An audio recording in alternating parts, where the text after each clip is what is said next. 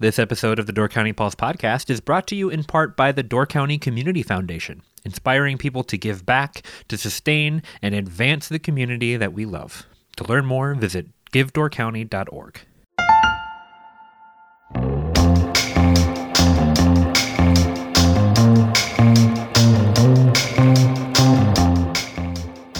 Hello, my name is Deborah Fitzgerald. I'm the editor of the Peninsula Pulse, and you're listening to the Door County Pulse podcast. Today, my guest in the podcast room in Baileys Harbor is Professor Kurt Paulsen. He is a professor of urban planning at the University of Wisconsin Madison. However, his teaching and research focuses on housing, affordable housing, finance, and policy. Welcome, Kurt. Hi, Deborah. Thanks for having me. Absolutely. So, we connected a couple of weeks ago because I'm interested in what is affordable housing. We have a lot of new housing units that are being built in Door County, and oftentimes they'll use terms like affordable housing, workforce housing, and market rate housing. And there's a lot of confusion among people who look at their monthly budgets and try and see how it's possible that something that is supposed to be affordable for them is not actually affordable. So I started looking for people who are specialists in this area and came across a report that you wrote, Kurt, which is called Falling Behind Addressing Wisconsin's Workforce Housing Shortage to Strengthen Families. And it was packed full of great information. And so we connected, and now I want you to talk a little bit about what the, some of these things that we're talking about. For instance, workforce housing. What is workforce housing? Right. So, again, as you reflected, Deborah, lots of people are confused. And those of us who work in the field probably don't help things because all of us tend to use terms to mean different things. Hmm. So oftentimes that's part of the confusion. And, you know, one way to think about workforce housing is that people started using the term about 20 years ago to distinguish it from what people think they heard when they heard affordable housing, quote unquote, affordable housing, which generally meant housing that was subsidized through one of the federal programs, usually with HUD or the Department of Housing and Urban Development. Okay. And so workforce housing was then thought to be the shortage of housing for people who make too much income to qualify for those subsidized units, but not enough income to really afford a decent place to live where near where they work. And so if you think about that kind of that middle range housing, that's what people often meant by workforce housing. Well, the other way to think about workforce housing is it's kind of an economic development concept, which is if the employers in your area are adding jobs, you know, they there's a range of wage scales, then the question is is there enough housing at different price points and different sizes in your area to accommodate the workforce in your area? Because we think about my county of Dane County or your county of Door County, when it's too expensive for people who work there to live there, then they have to commute long distances and that causes all sorts of other problems. Okay. So the two measures that are primarily used to determine whether or not something is affordable. One of them is that 30% of a gross income, and then there's another one that is 60% of the area's median income. Can you talk right. a little bit about both of those measures? Yes. And uh, again, for your listeners, it doesn't help things when us housing experts immediately start going to a bunch of numbers and a bunch of math Mm-hmm. and people's eyes glaze over really quickly. But it's their ears this time, so we don't have to worry about. Okay, yeah. so there's a different concept between what type of a housing unit is affordable to an individual family versus the kind of level of affordability within an area. And so that's part of the confusion is because something might be affordable for an individual family. But then when you look at the overall statistics for a, a, a county or a city, the average price seems unaffordable to your average household. So we're talking about places like Manhattan or San Francisco. Pulling the numbers, even Dane County and Waukesha County in Wisconsin now where the median price of a house is well north of $400,000. Okay. And again, when I say a house is $400,000, if your income is 125,000, maybe you're an attorney or a doctor, 400,000 does not seem out of reach. It seems affordable to you, but for someone making 50,000, it's not affordable. So let's start with the individual family, right? Mm-hmm. So we say that a family or a household should spend about 30% of their income on housing. And that's gross income. That's gross income. So that's pre tax transfer, if you want to get technical. So that's what we would consider money income. So it's pre tax, right? And of course, most people who are listening are thinking, well, but taxes take a big chunk of your income, Mm-hmm. right? And that's why the idea of 30% is 30% of your gross income should be spent on housing so that you have enough left over to spend on all of the other things in life, Okay. including taxes, childcare, transportation, and food. Okay. So let's just talk about that number a little bit. That 30%, as I understand, was adopted in 1981 by Congress. And Right. it was not based on any kind of analysis. It was kind of just selected, and it was also supposed to include utilities. Right. So I have tried to historical records to figure out where they came up with 30%. Mm-hmm. And the best I can figure out is that 30% is more than 25%, which from the 1950s through 1981, it had been 25% of income. Okay. And that, as best I can tell, is from a old rule of thumb, a week's wage for a month's rent, which Hmm. translates to about 25%, only if you think there's four weeks in every month. Okay. So it was not based on any real analysis, but it's kind of become the default standard in most federal programs. Is it still useful? Is it still something that works given that we have different utilities and different expenses than we had in 1981? We never had cell phones, we never had Wi Fi. Um, We didn't have, you know, digital needs. Right. It's it's the same question about the federal poverty line, which is based on how much did food cost in the 1960s standard, right? And most people understand that although food costs have gone down, you know, healthcare costs have gone up, internet costs have gone up, cell phone. And so you're you're right. The utilities of a affordability analysis in rental housing includes water, sewer, electricity, gas, heat, and cooling, but does not include internet or cell phone. Or child's care or health Or care. childcare. Yeah. Right. So it's it's the best way I can describe it is it's a rule of thumb that kind of works because everybody uses it. Hmm. But everybody uses it, but there's there's no way to imagine creating something other than that 30% rule that would really reflect the diversity of households and household situations.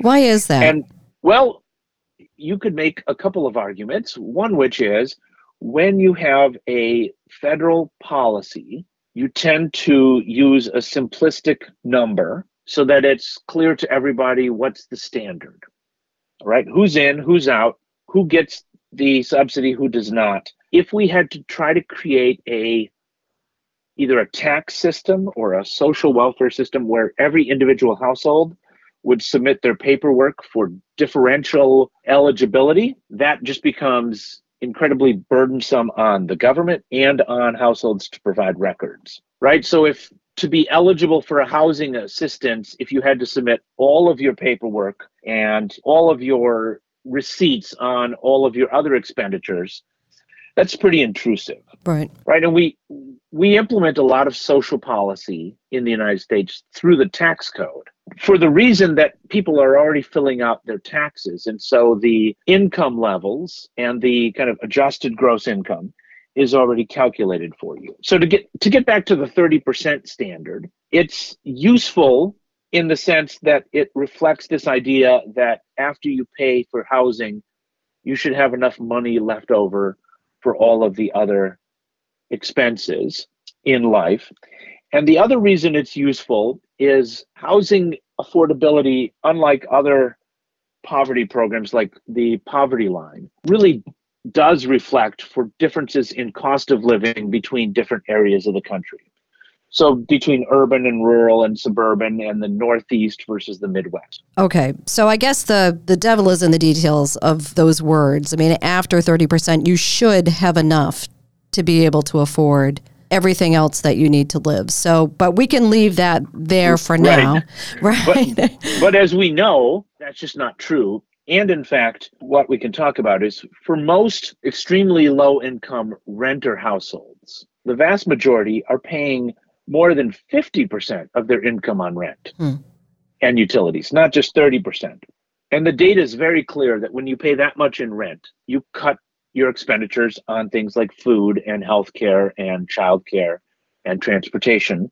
Because as we say the rent eats first. Right. Right? You don't want to be evicted. You don't want to become homeless. Or we know that for senior citizens who own their homes maybe they don't have a mortgage because they've paid it off. But the combination of homeowners insurance utilities property taxes still takes a pretty big chunk out of their budget which doesn't leave a lot of money left for other sorts of expenditures. Mm-hmm. So now moving on to the second measure, and and that is sixty percent of the area's median income. Can you talk a little bit about that formula? Right, and here's where I will admit this gets a little wonky. Okay. I'm just going to walk your listeners through it, and this is also in public meetings when people look like they want to throw things at you because and just to be clear this number is important because it seems to be one that many are using to ascertain if something is affordable or not for a particular area. Right. So they're not using that 30% per se they're using this one. Right. And the reason this gets confusing is this is both a way of thinking about the overall affordability of an area and it also serves as an eligibility criteria for a number of federal programs. So then you don't necessarily have to abide by that 30% for federal and state monies for affordable housing. It can be the 60%. well, okay. the answer to everything in housing is yes and no. Okay. So let, let's take a step back. So, like the federal poverty line, which is the same measure in rural Alabama as it is in Milwaukee. The idea of tying housing analysis to the median income is to reflect the idea that all else being equal, areas with more expensive housing tend to have higher incomes. So it's a way of adjusting for housing costs across different counties, different metropolitan areas. So what, what HUD will do is calculate the median family income for an area, mm-hmm. and they will adjust it for family size. So, for example, a four person median income family in Dane County is about $118,000. And that sounds like a lot, but we are an expensive and high income area. Okay. Then what they will do is let's. Will, I'm just going to interrupt you for a second. Let's bring that to yep. Door County. Okay, so Door County's median income for 2022 is 82,300, which is an 11.2 percent increase over 2021. Right, and that's one of the issues that we're seeing between last year and this year is that incomes went up quite significantly. And so the the calculation of what is the median on which all of this is based also went up, right? So in in Door County, I have the income in front of me. This might be more helpful is if you think about a family of 4, okay. That median income is as you said 82,300. Right. So but if you think of a family of 3, then that would be for a family at about 50% or half of that median income would be 37,000. So what what we do is we adjust these um, numbers for family size. Then we say what percent is that income of that median income. And so as a general rule, if your family's income adjusted for family size is less than 80% of what the median family income is, then you're considered to be in HUD speak low income. Right? And we calculate those at the 80%, the 50%, the 30%, and then the 60% levels. Okay. And the re- and the reason we do that is that this will not surprise you.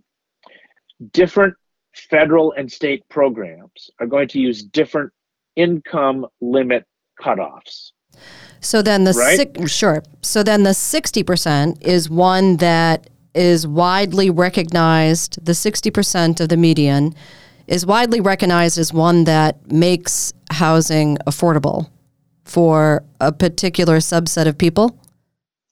Right. And so it's it's a it's both more complicated and less complicated. Sure, I understand So that. Yeah. The the six, 60%, the reason we use 60% of the median income adjusted for family size is that is the upper limit for a number of federal programs, particularly the housing tax credit program that a lot of people have heard of, and the multifamily housing bond program. Okay. And if you look at the data, as a general rule, households that make less than 60% of the median income tend to have a much more difficult time paying rent than households that make more than 60% of median income. This episode of the Door County Pulse podcast is brought to you in part by Door County Medical Center. Are you looking for a job in Door County with excellent benefits, culture, and potential for advancement through tuition reimbursement programs? Door County Medical Center is hiring. For more than 75 years, Door County Medical Center has been the leader in health and wellness for Door and Kewaunee counties. Their integrated medical center provides a wide range of specialties, including primary care, behavioral health, general surgery, the Women and Children's Center, the Door Orthopedic Center, the Door County Cancer Center, and more. To join the team, apply today at dcmedical.org/careers.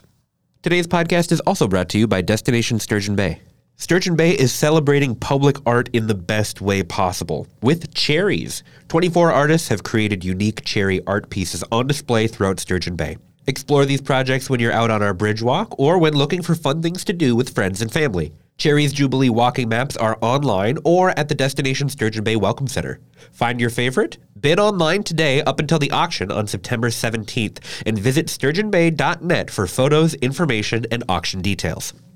Okay, so what we're talking about here, if we use that family of four figure, which is 82,300 in Door County, then 60% of that would be 49,380. Right. So anything, so that's the metric that we're talking about when we're talking about, you know, 60% of the median income in Door County in 2022. If you make 49,000 or less, then you fit into that category. Right. And what that means is that because it's an income limit, that means that if you applied for a, a rental unit that was income restricted because of the federal funding, then you would be eligible. Okay. Now, with the median incomes, uh, and I hear this a lot, uh, median basically means 50% or higher and 50% or lower of that figure. Right. And it's the it's the middle of the of the market. Right. And so people, and you know, I can take Door County as well. We have a lot of retirement income up here where investment income is actually much higher than the wages of somebody is who is who is working full time. So if we were to look at the average annual wages, which are also calculated by the Bureau of Labor Statistics and also by Wisconsin and Wisconsin by state, then those are always much lower than that median, that average wage. Why isn't that number used? Because those are the people who are actually working. And so if it's workforce housing, why Right. can't the government simply use that number? Well, there's two reasons. One of which is a significant number of households have more than one wage earner. hmm And so, particularly translating wage income to household income is a little tricky from an analysis standpoint because we don't know how many workers are in each house. And because households are the ones that consume housing units. So that's why we use household income rather than wage income. Now, you know, we talked about a four person household or a three person household. But a three person household could be two adults who are working and one child. Sure. Or it could be one adult who's working and two children. And Right. those, that's the same size household, but quite a different profile in terms of how much wage income is coming in and what their housing needs are. So you're right, it's use wage income. But again, as we talked about before, when you're using a government analysis, you tend to use a more simplistic concept. And so the idea of using household income is what we do. And it, it seems to work. Okay, that, that that's what I was go- going to ask because so much of the time when we're you know publishing the market rates versus the workforce housing you know rental units, which would be up to twelve hundred dollars in Door County. Most people who work up here say that is not affordable. Twelve hundred dollars is not Right. affordable. Right. And so, again, using the math that we use, we then would say, okay, you translate a household income at a particular percentage of median, and we translate that into what type of unit you can afford based on a monthly gross rent. hmm So in Door, Door County, as you pointed out, a three bedroom unit at 60% of the median income, and again, that's a mouthful, is $1,284 a month. And a two bedroom unit would be $1,111 per month. And again, 60% of the median income. And for a lot of families, $1,100 a month does not seem like it's affordable It does And if you- not. if you earn less than that, if you earn less than the 44,000 we were talking about or the 49,000, then even a unit at 1100 or 1200 a month does not seem affordable. hmm And it doesn't. I mean, at forty nine thousand three hundred and eighty dollars, which is you know the the gross, uh, a rent of eleven hundred dollars a month. Most people or households that make less than that are saying, "No way, that is Right. not affordable." And so if we go back to the fundamental problem in how we define affordability, it's the ratio of your housing costs to your income, right? And you can improve that either by lowering your housing costs or by increasing your income. hmm And so there's there's two concepts that kind of are fighting against each other here. One which is we look at the affordability in a region. So that's right at the middle of the market, hmm right?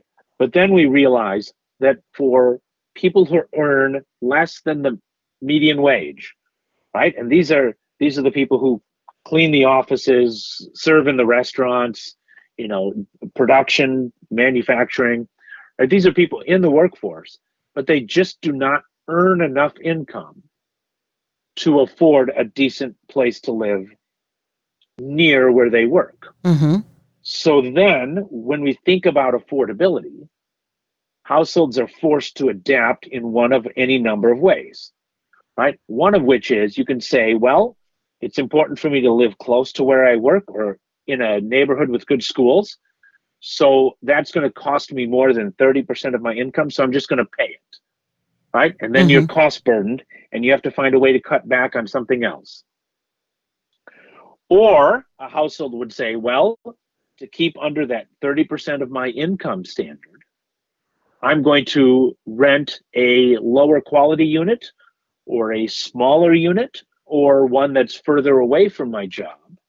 And so the price is lower, but the quality is also lower, or maybe uh, we feel cramped because we have two kids in a room or three kids in a bedroom, right? And and that's uh, a difficult challenge. So households either pay more than 30% of income, or they live in lower quality units, Hmm. or they live further away and drive. None of which is all that helpful to those families. hmm And again, it's it's because particularly at the lower end of the wage scale, you just can't earn enough money to afford a decent place to live based on how expensive rental housing is in the area where you're working. Sure. And that's a very clear and concise picture that you've, you know, painted for us there about what the problem is. Fundamentally, it seems like that equation that we're using to say that it should be affordable is at the root of the problem. Well, I'm not sure that the metric or the measurement is the root of the problem. The root of the problem is that on the lower end of the wage scale, incomes are not sufficient enough to afford the price of housing in an area. Hmm. So, again, if we're thinking about policies, you can either increase people's incomes or you can lower housing costs, neither of which are easy or cheap to do. Right. And I, I think the other point I want to make is we used to think of a lack of affordable housing as primarily a problem for people on the extremely low end of the wage scale. Hmm. But what we've seen in the last 10 or 20 years is that that affordability challenge is creeping up the wage scale so that even people who make $40,000 a year or $45,000 a year are having a difficult time finding a decent, affordable place to live. Not everywhere, but certainly in Door County, certainly in Dane County, in a lot of our job centers. We're seeing it in, you know, Green Bay, Appleton area, Brown and Outagamie counties as well. Sure.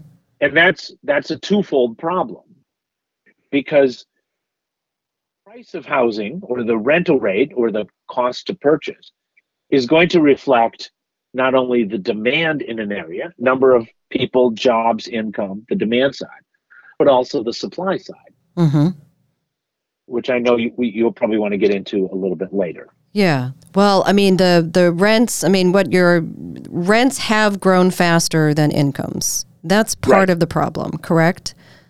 That's part of the problem, and that's been going on for the last uh, 10 years, as I showed in my report, mm-hmm. last 15 years, right? Rents mm-hmm. grow faster than income. And so the, the way to think about that is if your income goes up 5%, but your rent goes up 10%, you're actually worse off. So your, your take home pay after rent is less. But rents have really accelerated in the last couple of years. Sure. One of that factors driving that is that the cost to build new multifamily or new single family has just skyrocketed 35 to 40% in the last two years. Mm-hmm. So, you know, in the long run, the way to bring down the cost of rent in an area is to build more rental housing units. Okay. Right? That doesn't provide a lot of short term relief, but in the long term, areas that build a lot of housing tend not to be as expensive. So, even if, for instance, uh, the city of Sturgeon Bay is building a lot of housing, they have a lot right. in the pipeline. So, even if, say, 70% of those are market rate and it's probably a little bit higher, how does that actually ease the affordability of housing issue? Right. And so, this is where some recent research gives us a term that I that I like to use. It's called a vacancy chain. So if someone is renting an apartment and a new apartment is built, and that new apartment might be a little higher quality because it's newer, then the person currently renting an apartment might move into that new unit, which then frees up the older unit for someone at a different income scale. So we do see that in the data that when you build new market rate units, you know, by definition, they're going to be expensive because building something new is expensive. What it does is it relieves pressure on the market. Hmm. So maybe think about it this way if there's a hundred people who want to rent apartments in an area, and there's only 80 apartments available for rent, you know, it's the lowest 20% of income folks who will be squeezed out. Mm. So if you build more units in that area, then the people who are currently occupying a unit will move up, right? Suppose you created a job in Door County uh, at a high income scale and someone decides to move there for that job and there's no housing available, they're still going to acquire housing because they're going to outcompete whoever's the next buyer mm-hmm. or the next renter. right? So building more market rate housing means that the price of housing or the rent for people on the lower end goes up more slowly, right? This is not automatically making it affordable. And yet, We know that yeah, if there is demand for rent in an area and you don't build the housing, then the rents will go up quickly. Disproportionately hurts people on the lower end, sure. right? So it's it's kind of a two-step there, right? Which is to bring down the rate of growth of rent, build a lot more housing in high demand areas. But there's no way to build something new that will be able to be rented by a person of, of modest means just because the cost of building something new is really expensive. Hmm. And therefore, if you want to build something new that's affordable, you need subsidies. Or if you build something new that's market rate, then you open up units on the lower end of the rental market. Okay. But that's when I explain that, that's not a very satisfying answer to a lot of people. Well, sure. I mean, and because it definitely is a long term solution, it's not a short term solution.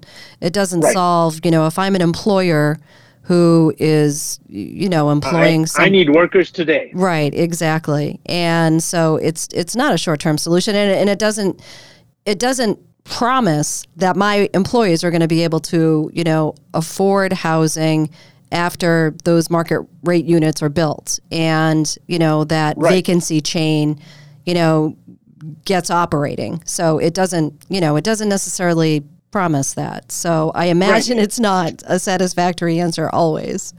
Right. And particularly if I'm an employer, if I see that a, a, a development company is building 100 units of rental housing, there's no guarantee that my employees are going to be in that housing as Mhm. opposed to the hospital down the street or the school district or other people who are also competing for workers and trying to get workers into an area. And so, particularly in a place like Door County, right, where you have a more tourism dependent economy, you know, we're seeing employers across the state who are thinking, boy, it's something I'm going to have to get involved in. Right. And it's, it's not just tourism areas, it's manufacturing in smaller towns or rural areas, Mhm. or even in places like Waukesha where you have lots of people, but you just can't get enough workers at, you know, even at a 20 or $25 an hour wage in manufacturing because they can't afford a $400,000 house or a $1,500 a month rental unit. Sure. And that is happening up here. The service industry definitely is at the cutting edge of that. So many places now assure that they can, at least for seasonal workers, that they have housing for those seasonal workers in order to be able to bring them in for, you know, the tourism season. Uh, we Right. haven't seen that so much in manufacturing, and yet the manufacturing employee shortage is is critical up here as well as it is in places all across the country and Wisconsin. Oh, absolutely. I, you know, I talk to economic development directors around the state all the time. And, you know, Sheboygan County has about 3,000 jobs opening Hmm. right now in manufacturing. There's no housing. Barron County has a thousand jobs open, right? What is it? Uh, the, the pizza place in Medford, they can't get enough workers. Ashley Furniture can't get enough workers Mm-hmm. right and these these are good jobs at good wages but you know i've heard of manufacturers who will run bus system to pick up workers and drive them 60 miles Mm. right and of of course if you're a employer that's probably cheaper than building housing but that's why when i see housing committees forming around the state it's usually employers who are pushing this saying to local communities hey we're creating lots of jobs but you need to create opportunities for more housing to be built for the workers who are going to take these jobs Mm-hmm. So now these, uh, a lot of the issues that that you've brought up, these these didn't happen overnight. There were housing shortages, you know, more than a decade ago. There were there are lots of reports that you can see that forecasts this happening at the current rates of building and at the current rates of the population and workforce needs. So you can see that that was forecast at least and that this could happen And then the pandemic hits, and you see double digit price appreciation for housing prices. People are thinking, well, it caused this, you know, then all of the shortages and all of the incumbent issues that have developed. But this is not a new problem. Would you call the pandemic like a tipping point? Uh, no, you know, I would. I would call the pandemic that you know housing, particularly in the last decade, is always on this kind of slow crisis. So it's like it's like a burning ember, mm. right? And then the pandemic is just fuel on the fire. Mm-hmm. So that's the way I think of it. Is you had these underlying problems, mm-hmm. you know, and then you just throw all sorts of craziness from the pandemic on it right? And so you know in at least a couple of different ways. So one of which is you know of course the cost of building anything new went way up because of supply chain issues lumber issues. But then it also affected housing demand because a lot of people were looking around and saying boy if i'm going to be cooped up with my family i need more space right? And so particularly people were moving out of the kind of really expensive more urban uh, first tier markets and moving into smaller areas you know if if you can work from home three days a week and you have good internet you know maybe having a house near the water in door county is, is a pretty attractive possibility mm-hmm. right now if you're working in milwaukee and you have to commute from door county to milwaukee every day that's just something you can't do but you know if you can work from home why would you live in an expensive suburb right mm-hmm. so it's it's altering demand the other kind of structural factor we have is that you know the millennial generation is the largest generation in in American history, and every year they get one year older. Mm-hmm. Right? And so the pandemic may have paused a lot of things, but it didn't pause aging. And so millennials are surging into that peak home buying year. Mm. The, you know, millions more families in the kind of 25 to 40 year old range right. their peak home buying years. And so you have a surge of demand from millennials, a surge of demand from the pandemic, and a shortage of supply. Because the baby boomers, the second largest generation, is staying in their homes longer. They're living longer. They're right. you know not not giving up that housing stock either. Which which is I mean it's a good thing, right? That sure. they're living longer and staying in their housing. But that poses a number of challenges both for large cities and, and smaller rural areas, which is as they stay in their home and want to age in place, right, then you have to think about paratransit and healthcare services delivered to the house. Plus, you have, you know, people who may be one or two person households living in a in a four bedroom uh, suburban ranch style home. You know, that's a large unit for a smaller family. Mm-hmm. So one of the one of the interesting things is we have not built a lot of kind of smaller townhouse condo style housing for seniors to move into so that they can free up that housing for families right? And that's also driven by the fact that most communities around the state through their zoning ordinances what they really want is that kind of larger lot single family detached house. And if that's the only type of thing you can build then that's the only thing that gets built. But that doesn't work for most families for whom that's an expensive and a large housing unit. Mm-hmm. So, to think about the vacancy chain, if you have an area where you have a lot of baby boomers who are still living in a detached owner occupied house, and you could build a nice kind of townhouse or condo style community, they might move out and then they would free up that housing for uh, for families with kids. Mm. So, in that also i want i mean we've kind of unpacked the affordability issue and you know defined what that means uh, why we have those metrics and if they still actually apply. And so when you look at all of the different factors that are contributing to the affordability issue uh, it's good to understand those and we you know want to bring that awareness to it. But i also wanted to point out that your report lays out lots of solutions to all of these different factors. And you've gone into you know a couple of those. Zoning is one changing zoning so that it makes it easier to build uh, you know various types of housing and then building more housing. So those are two of the solutions that really can address that affordability factor. And and you have others in your report as well, Kurt. And can you maybe discuss one more that is really prescient? Well, so we've already talked about how when a local community thinks about its housing needs, what they want, what they should do is think about can we build not only more housing, but a greater variety of housing to meet the needs of all these different households, different income levels, different sizes. And so that is something I want to emphasize, right? In most communities in Wisconsin, you cannot build a townhouse or a duplex or these kind of smaller houses on smaller lots. And there's a market demand for those that is not being met. Mm-hmm. So, but once once we put aside that kind of zoning bucket of policies, then the other main local governments and the state government can consider are financing options. Mm. So I'll give you a couple of those examples. Right. So in an expensive area where it's hard to recruit workers, you'll find that many young families might want to buy a home in that area so that they can settle down and be part of the workforce. But the down payment is just very hard to save for. Mm-hmm. When your rent is high, it's hard to save for a down payment.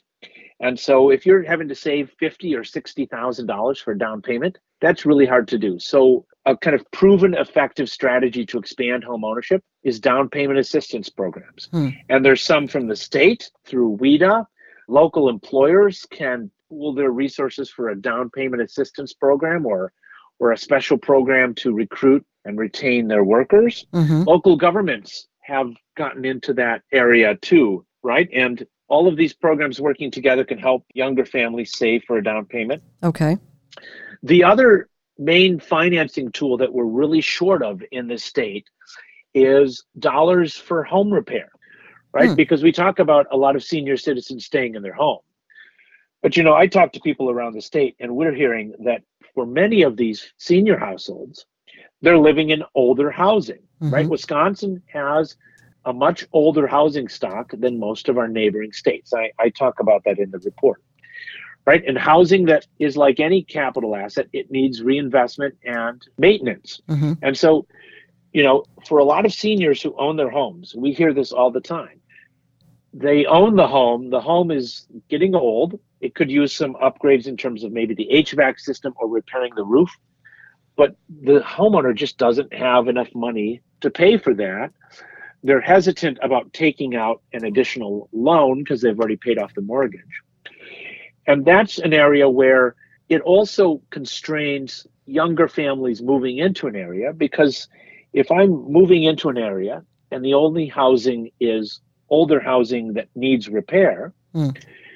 you know, that just looks very difficult in terms of a mortgage to qualify not just to purchase the house, but to add in sixty or seventy thousand dollars in kind of repair and upgrade right up front. Okay. So we, we're really lacking in a good product for home repair for older housing, right? Because if we think about affordability, to go back to our earlier conversation, you know, in a high demand area, you want to build a lot of new housing, but that's going to be expensive and only serve higher income households. So most families, when they buy a home, it's going to be a, an existing home. There's no good product for home repair, grade, improvement, modernization. And then the, the third issue, of course, the rural areas of the state is high speed internet. Mm. And if you don't if you don't have high speed internet, you get a lot of people moving to your area. Sure. And we're facing that in Door County right now. There is a countywide sure. initiative to bring broadband to all of the communities up here. So everybody's really kind of gotten behind that and right. is working on that because I think that is one thing the pandemic illuminated was what happens when you don't have access to good, reliable, affordable internet service. So right. it sounds like maintaining the housing stock that you do have is as important as building new housing stock. Right, because even if we, you know, waved our magic wand and started building at the scale and pace that we used to build at, right? At most of any of your housing stock in any year is new, which means 98% of it is existing housing. Mm-hmm.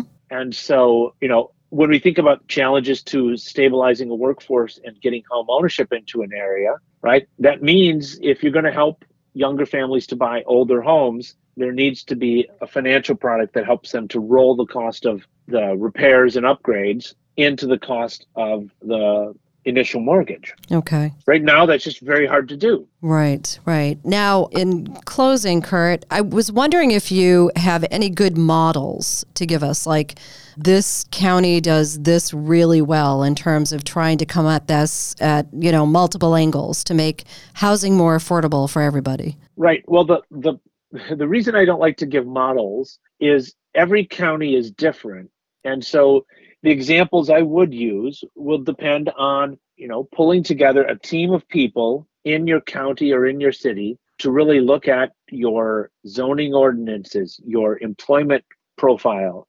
your uh, existing housing stock, your income profile.